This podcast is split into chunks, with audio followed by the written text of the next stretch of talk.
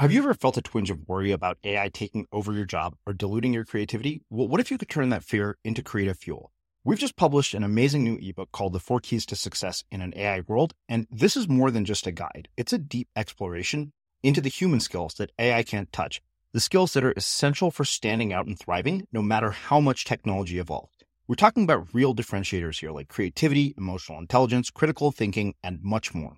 Inside, you'll find actionable insights and strategies to develop these skills, whether you're a creative person, a business person, or just simply someone who loves personal development. This isn't a story about tech taking over. It's a story of human creativity thriving alongside AI. Picture this AI as your creative co pilot, not just as a tool, but a collaborator that enhances your unique human skills.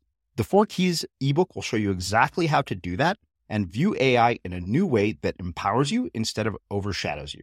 Transform your creative potential today. Head over to unmistakablecreative.com slash four keys. Use the number four, K E Y S. That's unmistakablecreative.com slash four keys and download your free copy. I'm Srini Rao, and this is the Unmistakable Creative Podcast, where I speak with creative entrepreneurs, artists, and other insanely interesting people to hear their stories learn about their molding moments, tipping points, and spectacular takeoffs.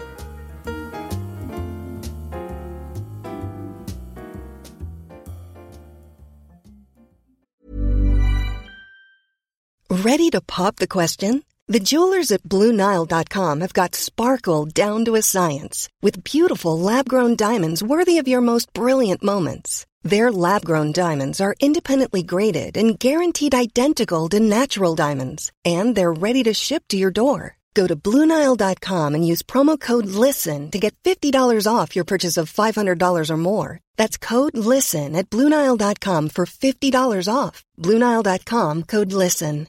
Hey, I'm Ryan Reynolds. At Mint Mobile, we like to do the opposite of what Big Wireless does. They charge you a lot we charge you a little. So naturally, when they announced they'd be raising their prices due to inflation, we decided to deflate our prices due to not hating you. That's right. We're cutting the price of Mint Unlimited from $30 a month to just $15 a month. Give it a try at mintmobile.com slash switch. $45 up front for three months plus taxes and fees. Promo rate for new customers for limited time. Unlimited more than 40 gigabytes per month. Slows. Full terms at mintmobile.com.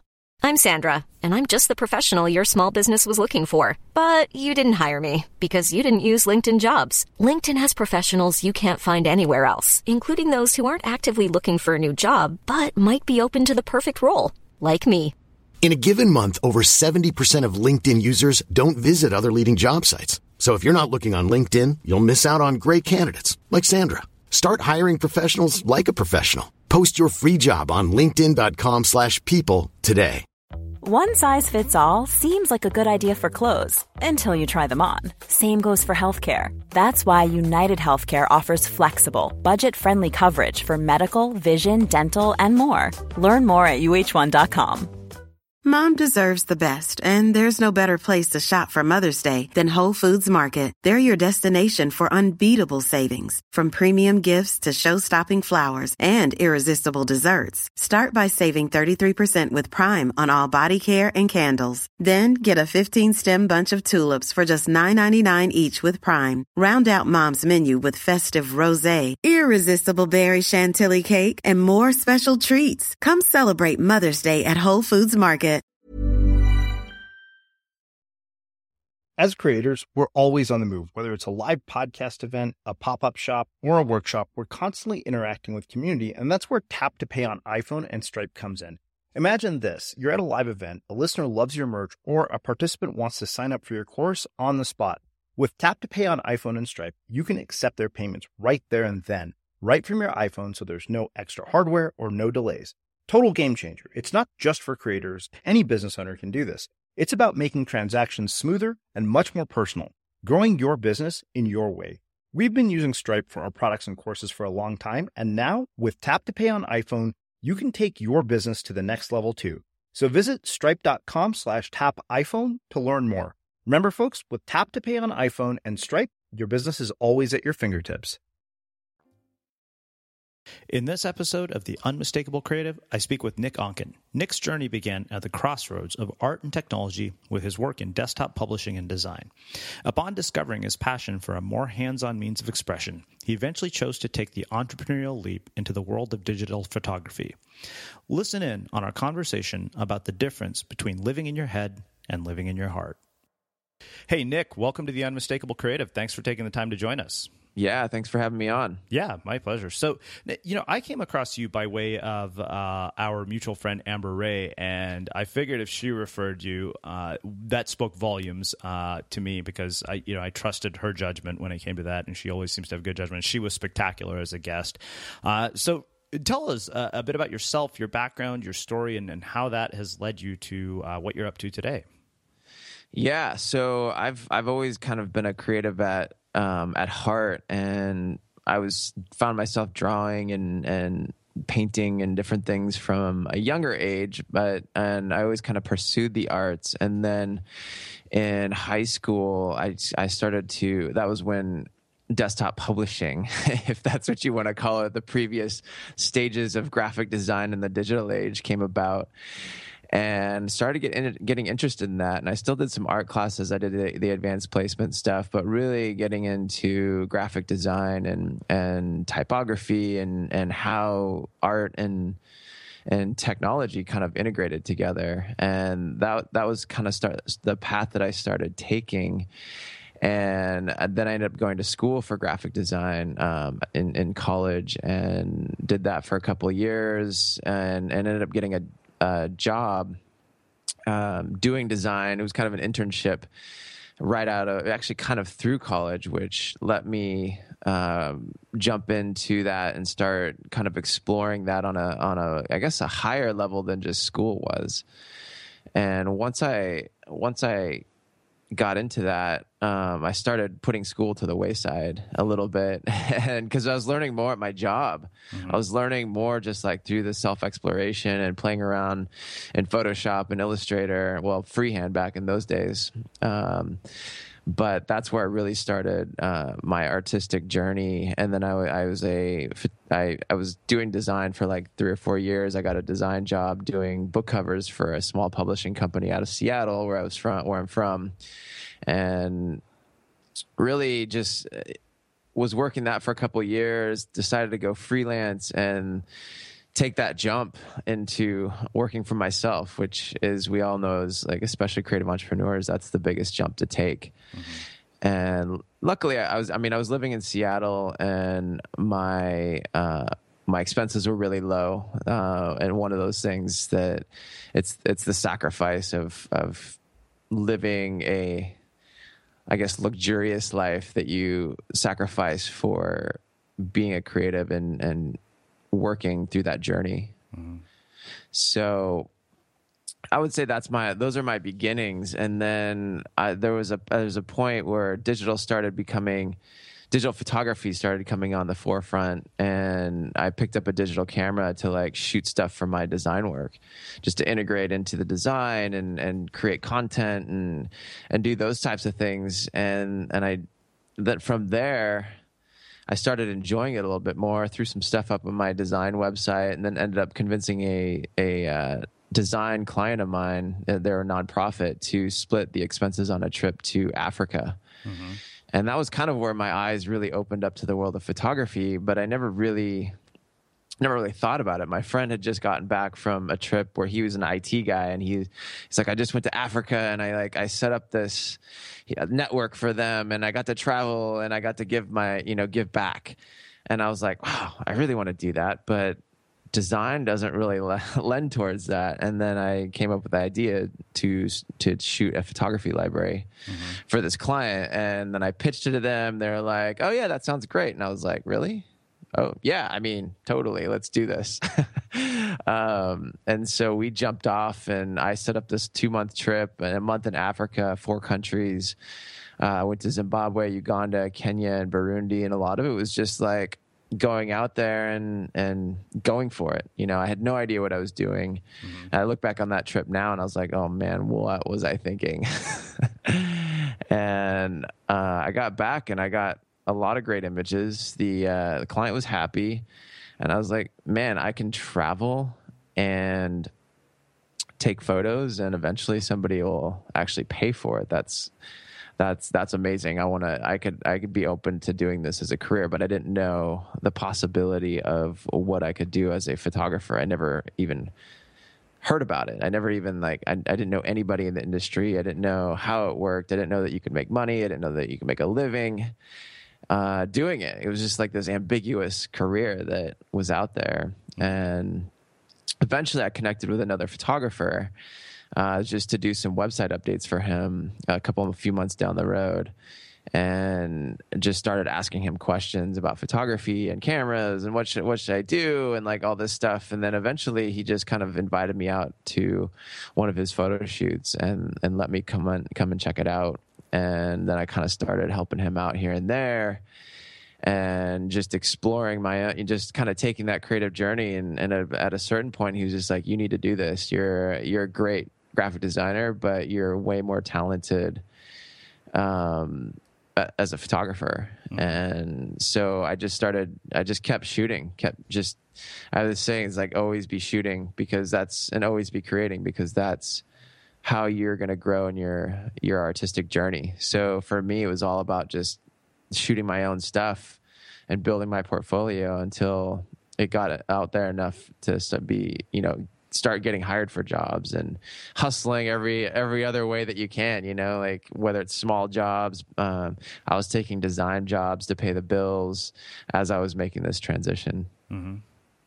So that would that would be the uh, the main story and then it's just been a, a, slow growth and evolution from there and, and honing my vision and, and really developing my style and my point of view um, with my photography. And I guess what I'm known for and and the style that's evolved is just capturing moments. And whether that's shooting travel whether that's shooting celebrities or fashion or portraits or anything across the board I have a pretty specific point of view and a specific style at this point mm-hmm. that's developed. Awesome. Okay so a ton of stuff here. Uh, you know, I, I want to go back to something that you said at the very beginning, and this is something I've asked a lot of people, uh, and I've never quite gotten to the bottom of this, and I'm not sure I ever will. But uh, it's always led for an interesting conversation, like made for an interesting conversation. You know, you you talked about um, drawing at a very very young age, and it seems like you kind of connected with this creative calling at an early age. Uh, and recognize that hey you know what there's something here and I feel like as adults we lose touch with that uh, as we we get you know through our lives we become more practical, and I feel like everybody has that thing um, that they wonder about, and somehow because they've lost touch with it, it kind of starts to die or wither, uh, or it becomes dormant. It's not dead, mm. but it's dormant. And you know, based on, on the experiences you've had, I mean, how do you how do you think you reconnect with that?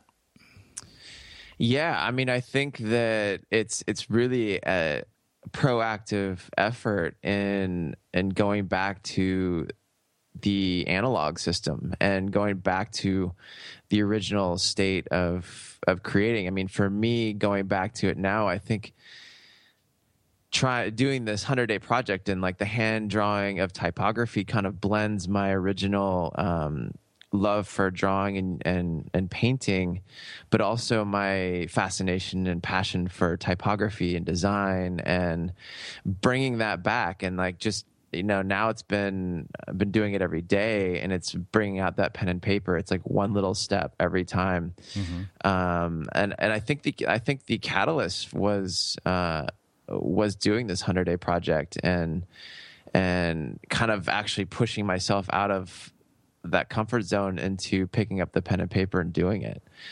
And I, I think to get back to that, it it really takes a conscious effort. Mm-hmm. And you know, same with the photography. It's like going back and shooting film, and everything is so digital now. You know, for my personal projects, I actually go back and I'll shoot. I'll I'll do a full shoot on film here and there just to kind of it's a different method of shooting. It's it's more analog. It makes you think in, in a different way, and I think that's the beauty of going back to that that original art form. Mm-hmm. You know, it, it's interesting you bring up analog because I think Amber, uh, who, was the one who connected both of us, is the one who kind of convinced me of the virtues of pen and paper in a digital world. Uh, and I found that that that dramatically changed my entire creative process uh, for how I write, how I think about ideas, uh, and everything else. But the the other sort of theme I'm hearing as you describe that is curiosity. Uh, mm. Uh, it's a it's a combination of curiosity and habit uh, that I feel leads to sort of discovering the things that we've been searching for. Yeah, I think it's it's the first thing is to spark that curiosity because we get. I mean, I know for myself, I get so in, in the digital ch- trance, mm-hmm. so to speak, and like the ease and the kind of it's just so much easier to like jump in and do like write an email, you know, type it out or write something, you know, I use like text edit or whatever, but just type something out versus grabbing a pen and writing it, you know. And I think doing this hand drawn typography has really kind of pushed me into a different side of flow. Mm-hmm. And and and it's kind of helped me to just tap into thinking about things differently in within the creative process. Yeah, yeah, definitely. Well, let's do this. Um, talk to me about sort of uh, in more depth um, the design training uh, that you've gotten. I mean, and that part of your life and how how that has sort of influenced your entire creative journey and, and you know the challenges that you faced and. Uh, and, and, lessons that you've brought from that time and, and kind of how it's taught you to see the world like what what perspectives has it brought yeah, I mean, I would say design is probably the biggest influence that I've had in my life, and I definitely appreciate that I that was my first career because now it's had a tremendous difference. It's made a tr- tremendous difference in my career, my photography career, and the way I think about things. And like, I I feel like design is such an approach to everything now and design and and life and business and I mean there there's courses on design thinking for business now. Mm-hmm. And you know we have to stand out in such a busy world in a in a digitally clogged world. So, for me, going back, I would say probably the struggles was like learning. You know, that was the first entry into my creative entrepreneurship and um, being able to pay the bills and make a living. I mean, I would say that was my those are my biggest struggles. I mean, there's I heard this this quote where it's like you're never you'll you'll never become a successful creative entrepreneur unless you've cooked breakfast in bed. and and and I love that because you know it's it's true like a starving artist you know when you're starting out you're really everything goes back into your business, everything goes back into your art. And if you're not willing to make that sacrifice, it's really hard to get to the space of success. Mm-hmm. And, you know, I have done that. I lived in Paris for six months and I lived in an apartment where I could literally sit on my bed and cook breakfast. And, you know, I, I lived there to experience and to take it all in and to enjoy and and live in another country and because I, I feel like part of the process part of the creative process is what you take in mm-hmm. and what you experience in life and you know for me it's it uh, travel is a big part of that. Travel has been a big passion of mine, which pushes me out of my comfort zone. You know, experiencing new things, experiencing new cultures has put me out of my comfort zone. And I think that's why I thrive on it mm-hmm. is is because it, it, inspires my creative process um, by experiencing it. Yeah, you know, I, I, love that you brought up. You know, a big part of the creative process is what you take in. Uh, that to me is is one of those things. I think that it's really easy to sort of, you know, we are talking about sort of the digital world we live in is to consume endlessly the same kind of thing. Uh, but I think that you know the world around us is constantly giving us opportunities to to take in things. Like there's this entire sensory input, and I think as an artist, I mean, really what you're doing is translating sensory input uh, in, into multiple forms, and and that's something that I, I think I think that you have to slow down in order to really take in what's around you.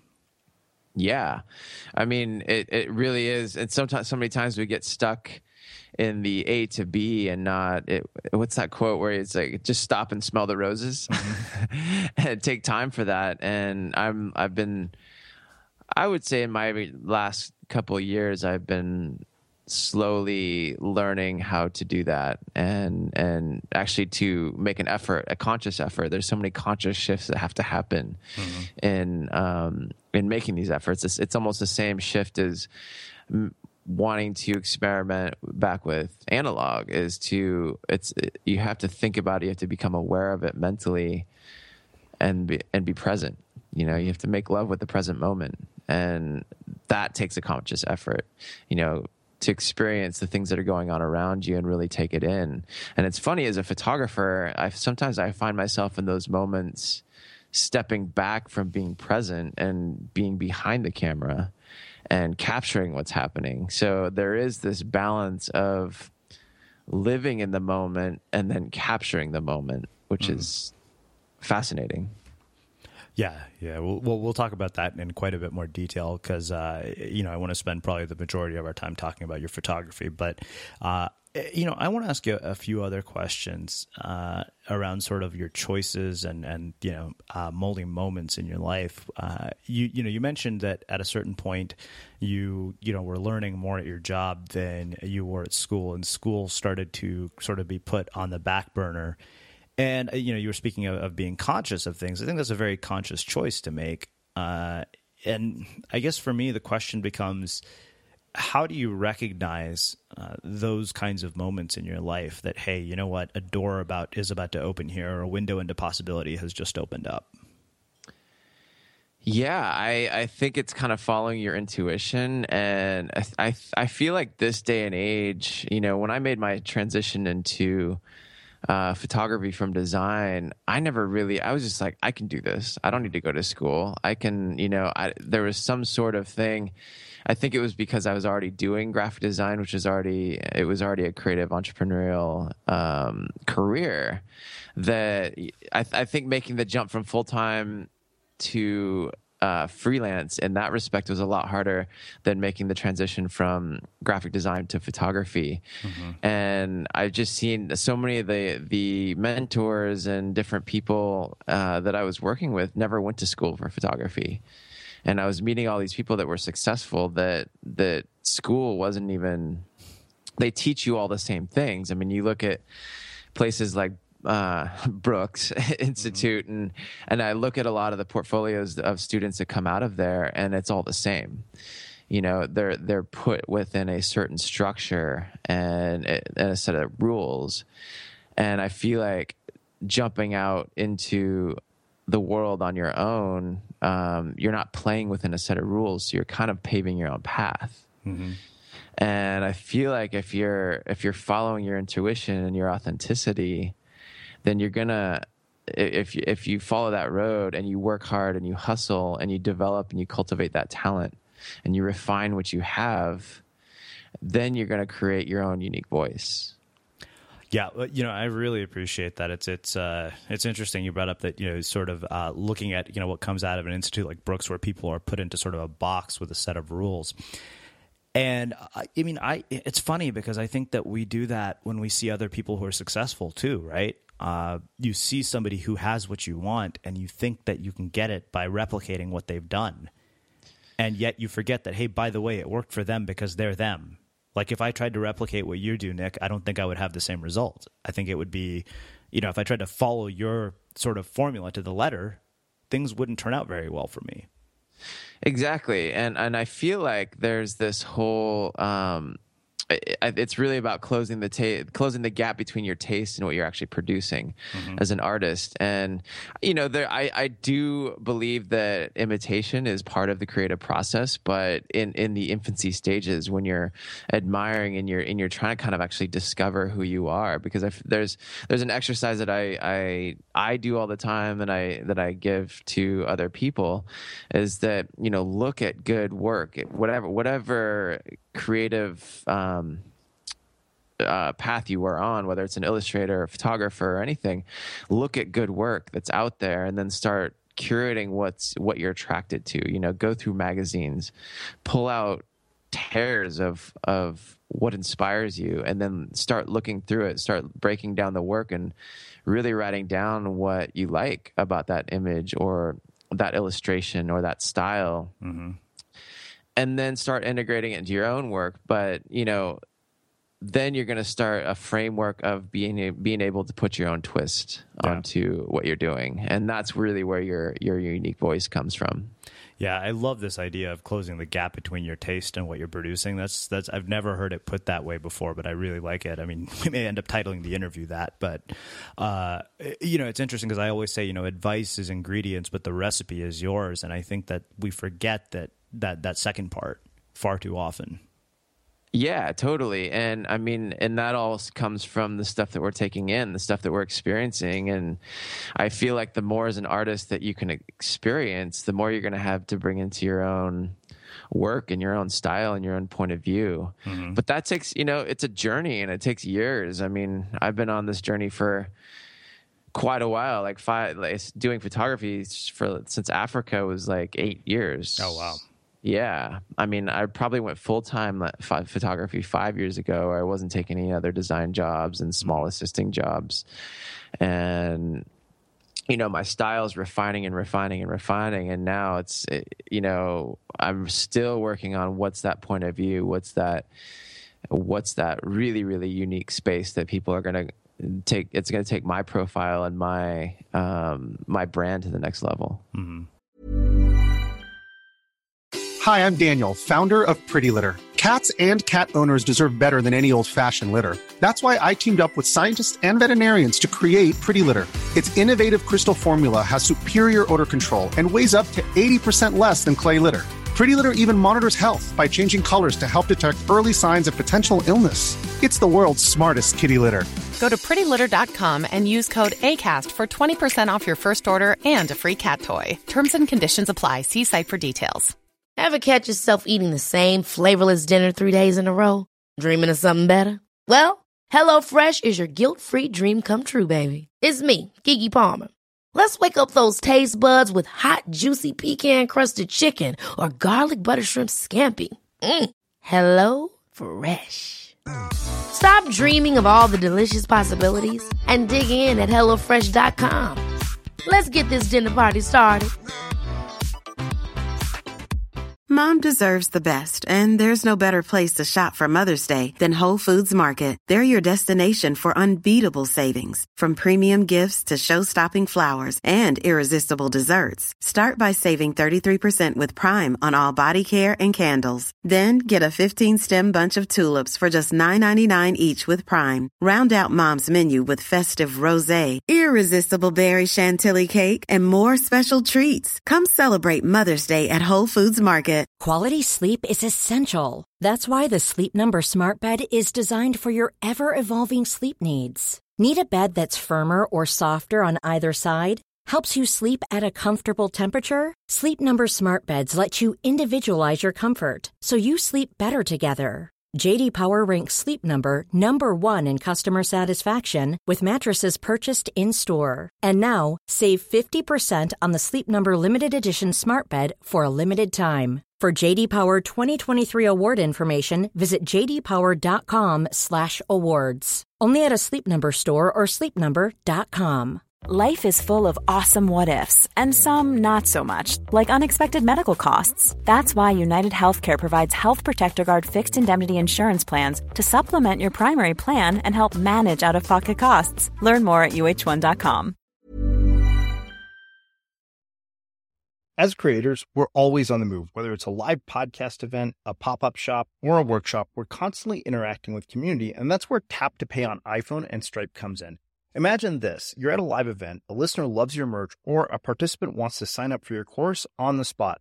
With Tap to Pay on iPhone and Stripe, you can accept their payments right there and then, right from your iPhone, so there's no extra hardware or no delays. Total game changer. It's not just for creators, any business owner can do this. It's about making transactions smoother and much more personal, growing your business in your way.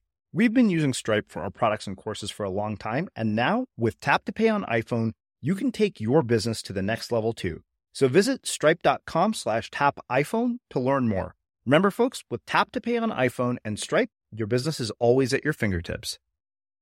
So yeah, I actually do want to spend quite a bit of time talking about point of view, but I want to ask you, you know, one other thing. You're about up eight years, and uh, this is a question that came up for me when I was having dinner with one of our listeners the other night. and He said, you know, I'm seven months into this, and he says, you know, and I just can't help but think, is this all just bullshit? Like nobody listens, uh, or you know, it, yeah, I'm I mean, it was it was it was one of those moments you could tell that he was wondering whether he was wasting his time or not. And the question he asked me is the question I'm going to ask you: is how do you keep going?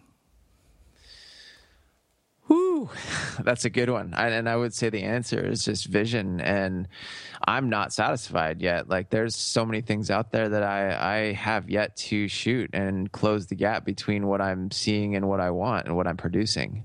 Mm-hmm. And I feel like that gap and closing, like the the desire to close that gap, is what keeps me going. You know, and I think in the end, you have to love the craft for what it is and why it has to be your why. Otherwise, if you if you want to do art because of the lifestyle, if you want to be, you know, because it's like could be glamorous to be a photographer or glamorous to I mean, it is glamorous to make a living as an artist, but it is one of the hardest things to do. Mm-hmm. And you know, marrying art and commerce is one is the magic question. How do you make money doing your art? Yeah.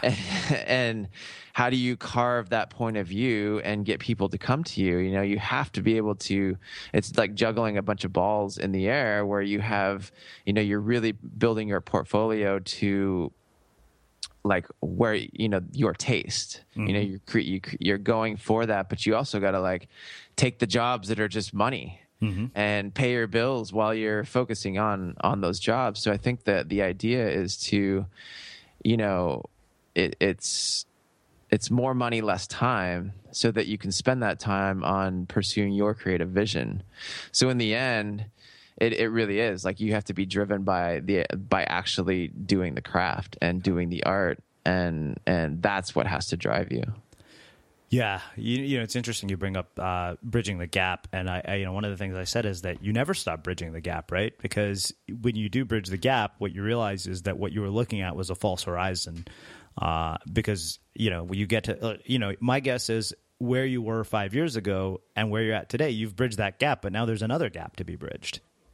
Exactly. It's just going to keep going and going, which I think is the beauty the beauty of it, and that's what keeps you going or keeps me going in that sense. And uh, as you get older, as you go through the journey, your actually your taste actually refines, and the more your taste refines, that's where your that's where it's growing. Hmm. So, so let, let, me ask you one other thing. Uh, this came to my mind because I, I saw somebody uh, with a project that hit a major brick wall uh, and just felt demolished and defeated. And I'm curious about the brick walls that you've hit uh, on your journey. Yeah, I mean, I feel like uh, whether they're brick walls or plateaus, um, you know, I, I think it's you kind of got to weigh it out and see if it's going anywhere. And there was there was a book was it is it the dip i think by seth godin where it's like you, when you hit the certain point you got to re- realize whether it's you know a failure or whether it's something to keep pursuing and um, it's it's kind of like maybe it's kind of like the uh, like American Idol. you know, if enough people just say like this is not for you, then maybe you should listen. But you know, also you got to figure out what resonates for you as well. Mm-hmm. And I feel like results and feedback. You know, if you seek feedback, that's what's going to help you help guide your path. Mm-hmm. So, uh, you know, before we, we start talking uh, about photography in a bit more depth, um, I want to ask you one other thing. You seem to continually be uh, always at a crossroads. You know, I, I, and I'm sure you probably read this article on Medium by Elle Luna called "The Crossroads of Should and Must." Uh, which I'll link up in the, the show notes uh, for those of you guys listening. But in case you haven't, it was about the idea that you know ev- you'll keep reaching this crossroad where there's the thing you should do and the thing you just must do. Like you can't not do it. And it seems like you continually chose must. And what I'm curious about is what do you think it is that distinguishes people who choose what they should do from the ones who choose what they must do? Yeah, you know, it's funny because my must is creative resonance, and something that it's funny talking to Amber about, and we kind of really dis- discovered that that's my why, and it's kind of that high feeling of a two things being inspired by something but also creating something that you're proud of and that, that's inspiring to the world mm-hmm. and i feel like the difference between should and must is the difference between uh, living in your head and living in your heart. Ooh. And yeah, it's the synchronicity because when you're when you're operating from your your must and your heart, you're really you're really going down that path of it not thinking mm-hmm. in a certain sense and just and and operating in that state of flow uh, when you're when you're in that must state, you're just doing it because you love it. You're doing the art because you love it, not because it's a glamorous lifestyle, mm-hmm. not because you're a rock star on stage. You're doing it because you actually love to play music. You actually love to paint. You actually love to take photographs. Mm-hmm. You know, versus, oh, I should do that. I should do this because I'll be able to make money someday or I'll be able to be in front of people. I, I feel like when you're doing your work from the heart, it's it's that's your must. I love that. I think you just have come up with a title for your interview. the difference. Second title. The, yeah, I mean, you've you know, I, I, love this. You keep dropping these poetic bombs. Uh, well, let's do this. Let's shift gears a little bit and uh, let's start talking uh, about photography. I mean, the thing that you have brought up over and over is developing a point of view, which I really, really appreciate. And I want to talk about sort of you know how you view the world through the lens of a you know through the through the lens. I mean as as a photographer like when you said you know your thing is about capturing moments uh talk to us about that whole process and and you know how does that apply regardless of what art form? I mean because the reason i brought you here is i felt that regardless of what our art is there would be something to learn from how you approach photography yeah. So, I mean, I I would say that, that that's something that's kind of evolved after over just shooting and shooting and shooting, and and it's a practice that it, it's been a something that's been consistent that that's been carried out through my work and something that I'm drawn to. I mean, whether I'm in Nepal hiking the Everest Base Camp Trail and and running into little kids running around and there's moments that are happening. There's a there's a feeling that's happening that that that I'm drawn to, that inspires me, that that I that I find within that, and that translates across the board into when I'm doing um, when I'm doing, say, like a lifestyle shoot, where I almost have to actually create those moments and create that authenticity by setting it up and directing it. Mm-hmm. So it's there is this line, and but it's it's the end image of that. It's that authenticity when you look at the image and you feel like you're there. You feel like you're feeling that moment that that person is experiencing, or you're feeling that breathtaking moment of a beautiful landscape or somebody doing something in that landscape. There's a moment. There's a thing of resonance that you that you feel when you look at those photographs and that's what I'm drawn to. So when I'm looking and I'm finding things that's my that's my point of view. Mm-hmm. You know, a lot of it tends to be finding the joy in the world, you know. And everywhere I go, there's something that I'm drawn to just smiles and energy and movement and that's where it comes from. Mm-hmm. It comes from the things that I'm attracted to, the things that I, I'm drawn to when I'm roaming around. Mm-hmm. So let, us talk about uh, two things here. One is is how how we find our own creative resonance, and uh, the other thing I want to talk about is kind of how your eye has evolved from when you first started shooting in Africa and the kinds of things you would see there to to today. Yeah, the how do you find your creative resonance? I think is really listening to your intuition and going after the things that you're attracted to mm-hmm. and that it's you know it's really about finding your inspiration and finding and and diving deeper into that if you find something that is inspiring to you dive further what what is it about that that inspires you and i feel like you'll you'll at a certain point find patterns within that. And you'll find patterns. It's kind of the same thing as as looking through art and work and photos that inspire you as well is you're going to find something that resonates within each of those photographs whether it's the the lighting the clothing the moments. And I feel like finding that stuff for yourself is is really about diving into it and taking it further and, and asking what about that moment? or experience or culture or location or what is it that you're drawn to?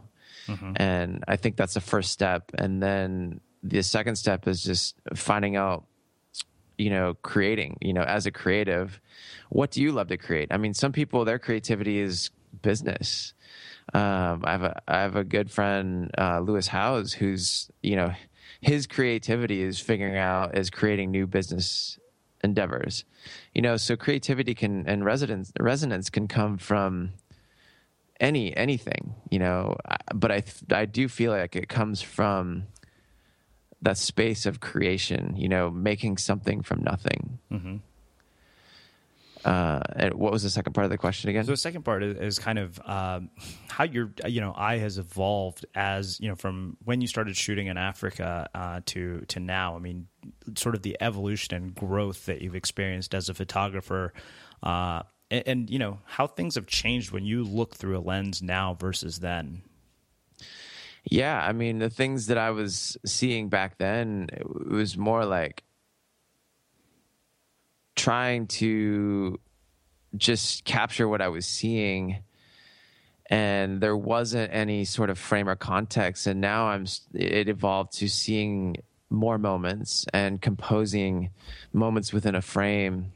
And I feel like I did a uh, another trip like 3 years after that in Asia and I saw a huge growth in my in my travel work in that sense where I was getting a lot of stronger image, stronger images um, from the amount of stuff that I was shooting. Mm-hmm. And I was just seeing more moments happening. I was anticipating moments that were happening.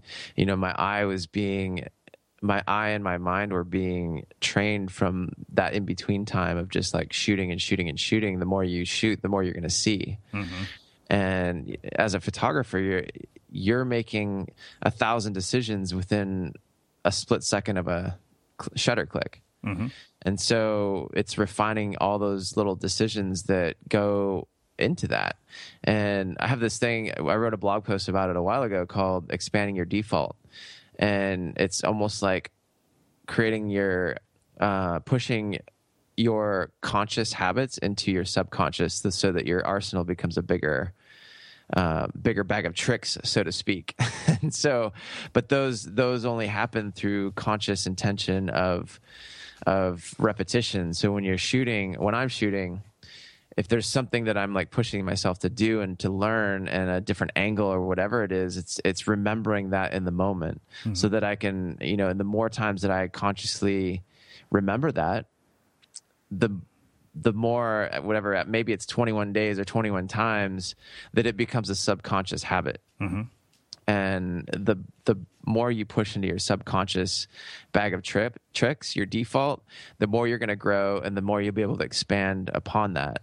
And i feel like that's you know that's a lot of where refi- i've refined is the stuff that i was like pushing myself to grow and to learn in that first africa trip. You know that's all just now knowing like how to use a camera now that I was like learning how to use a camera and like what shutter speed was and what you know all that stuff is now subconscious. Mm-hmm. all that stuff is now i don't even think about it. It's just second nature. You know it's really it, it, interesting how you brought up this idea of expanding your default. And uh, it, it's interesting that after looking through a lens for a certain amount of time you see things that you didn't see before uh, and I always say that you know it's like any journey. With each step forward, the view starts to change.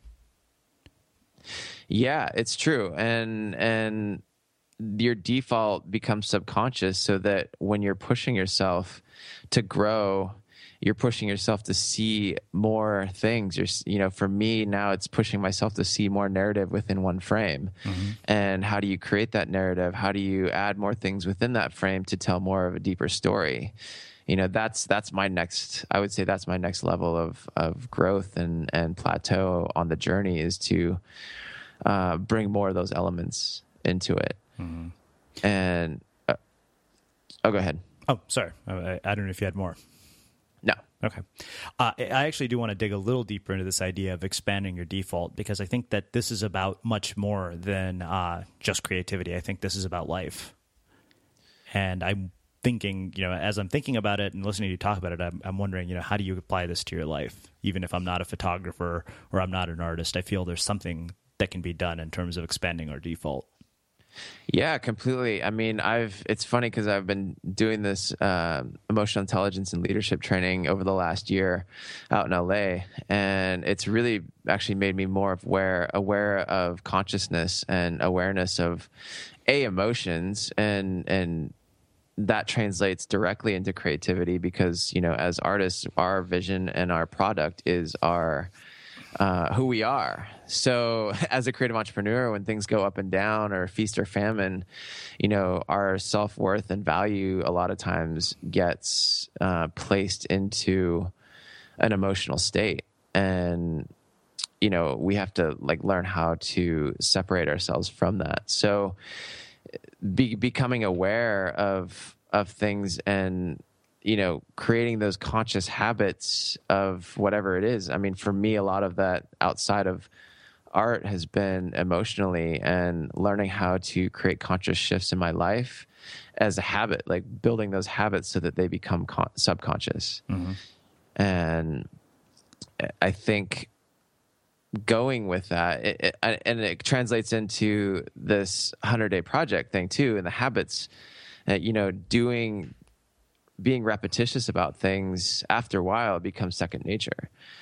And I think it can translate into anything we want to accomplish in life, uh, life hack, life hacking and and creating different habits, you know, to progress our lives and for personal development for exercise you know mm-hmm. it was the the last podcast we were just talking about that you that i was listening to of yours where it's like even just stepping into the gym, not even working out, if you do that every day, pretty soon you're going to be like, well, I have to work out. Mm-hmm. And then working out has become when you don't do it that this that's how working out was for me is like i hated working out and then i started i created a program that fits my lifestyle to where it it takes me 25 minutes a day i do i can do it four to five days a week at my house and I can listen to a podcast while I'm doing it. And now it's second nature. Now it's like it feels weird not to work out. Mm-hmm. So creating habits is just like doing it little by little every day. And then it gets pushed to the subconscious, it gets pushed to your default. Yeah, I love that. Uh, it's so true, especially the workout example. It's so funny you're saying that. As I was, as you were saying that, I was thinking, I you know, I, I got myself a gym membership because I, I can't surf every day just because the the waves aren't good uh, every single day, and I was amazed because I hated it the first day. I hated it the second day. I hated it on the third day. Uh, and then I think by day six or seven, I would get to around four o'clock in the afternoon and I would say, you know, I don't want to go. And somehow it would still end up there. Yeah, yeah, totally. I mean, that's that's kind of how it is. And there's still certain days where you're like, oh, I just don't want to do this, but then you just like, no, I can't. I, I have to do it. Like mm-hmm. I, I can't not do it because yeah. I've I've been doing it. I've created a habit. Well, let's uh, let's do this. Let's shift gears a little bit and let's talk about uh, point of view. Uh, you know, that's something you brought up earlier, and it, it's interesting because. Uh, you know, I, have never thought about photography in that way until talking to you, but I realize now everybody seems to have a very distinctive point of view. Uh, they they see things in a certain way, and I guess for me the question really is on how you how you develop a point of view and how you cultivate a point of view. I mean, you know, I do it as an interviewer. There are people who are listening who probably do it as artists. There are others who do it as writers. And I'm really curious how you train and cultivate point of view. Hmm. It's a great question. I I would say it's just by practicing the craft and exploring yourself as an artist without the editor and constantly practicing and constantly developing for me it's just kind of something that's evolved and then eventually you see like kind of that DNA that you carry your attributes you know like your attributes start to develop your your consistencies and your patterns start to develop across your work and then eventually it starts to evolve in a point of view. And then eventually, I feel like you can start to depict what that point of view is and start to articulate it. But I think it takes it takes years. Mm-hmm. I, you know, when you're first starting out, you're just like exploring and you're exploring all these different directions and trying different things. And, you know, I still do that, but my process is, you know, or my, the range of what I love and what I'm attracted to is is much more refined and much more becoming a point of view. Whereas when I was first starting, I was like, oh, I'll try this, or I'll try this light, or I'll try this shooting this. Well, I didn't really like that. That wasn't that didn't really resonate with me. Mm-hmm. But I tried it. You know, I feel like it's that's part of closing the gap is is trying different things and now it's kind of taking the DNA and the the style and, and, the point of view that I've created it and really pushing that to the next level and and more refining it. You know, for me, it's captured moments. For me, it's you know joy and and fun and and positivity.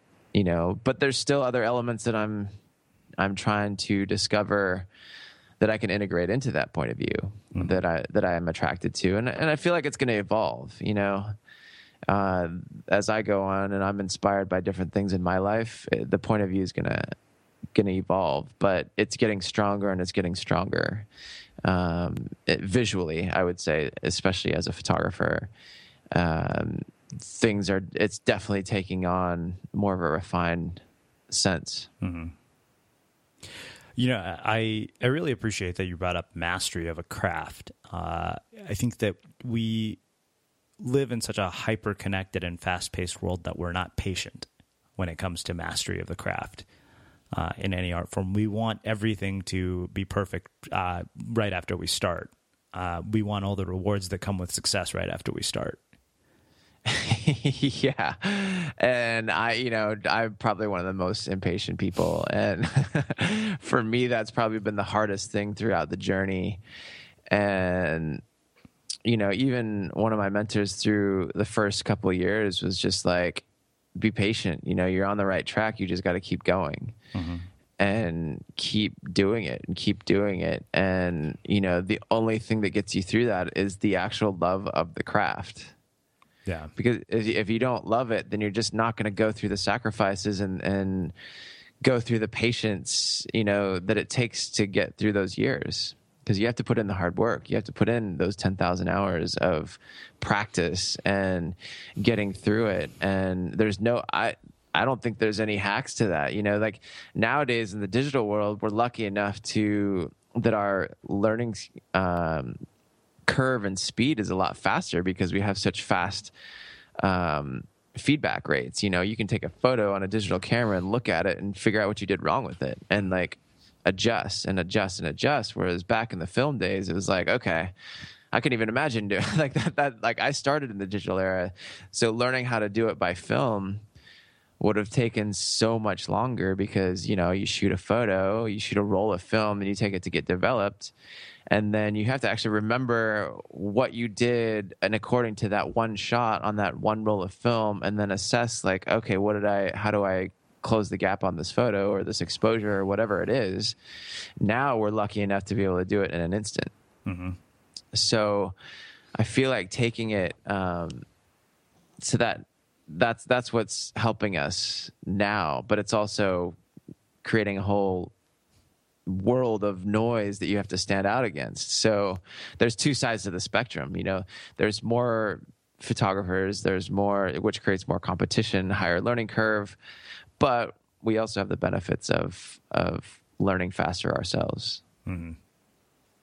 Well, I, I, think that makes a, a, perfect sort of wrap to our conversation and what I want to close with, uh, which is something that I've asked lots of people, and it'll be interesting to hear your perspective as somebody who has, you know, sort of viewed your world through the lens of a camera.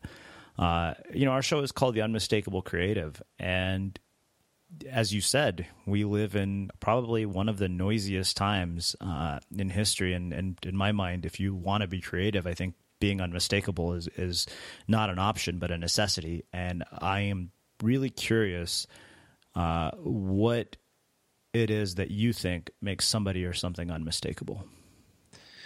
Yeah, I would say A, it's point of view, and B, your brand, but it's kind of goes hand in hand. I mean, your brand is rep, uh, an example of what your point of view is to the world. But you know, that's kind of where my background in design really comes out is is the branding. I mean, you have to be well branded in this world to stand out, and you have to have a strong point of view um, to stand out as well. And that's what people are going to come to you for. Well, I love it, um, Nick. This has been you know absolutely fabulous as I expected it would be. I've learned a ton talking to you, and uh, I really, really appreciate you coming in and taking the time to join us and share some of your insights with our listeners at the Unmistakable Creative. Yeah, thanks for having me on. Yeah, and uh, for those of you guys listening, we'll wrap the show with that. You've been listening to the Unmistakable Creative Podcast. Visit our website at unmistakablecreative.com and get access to over 400 interviews in our archives.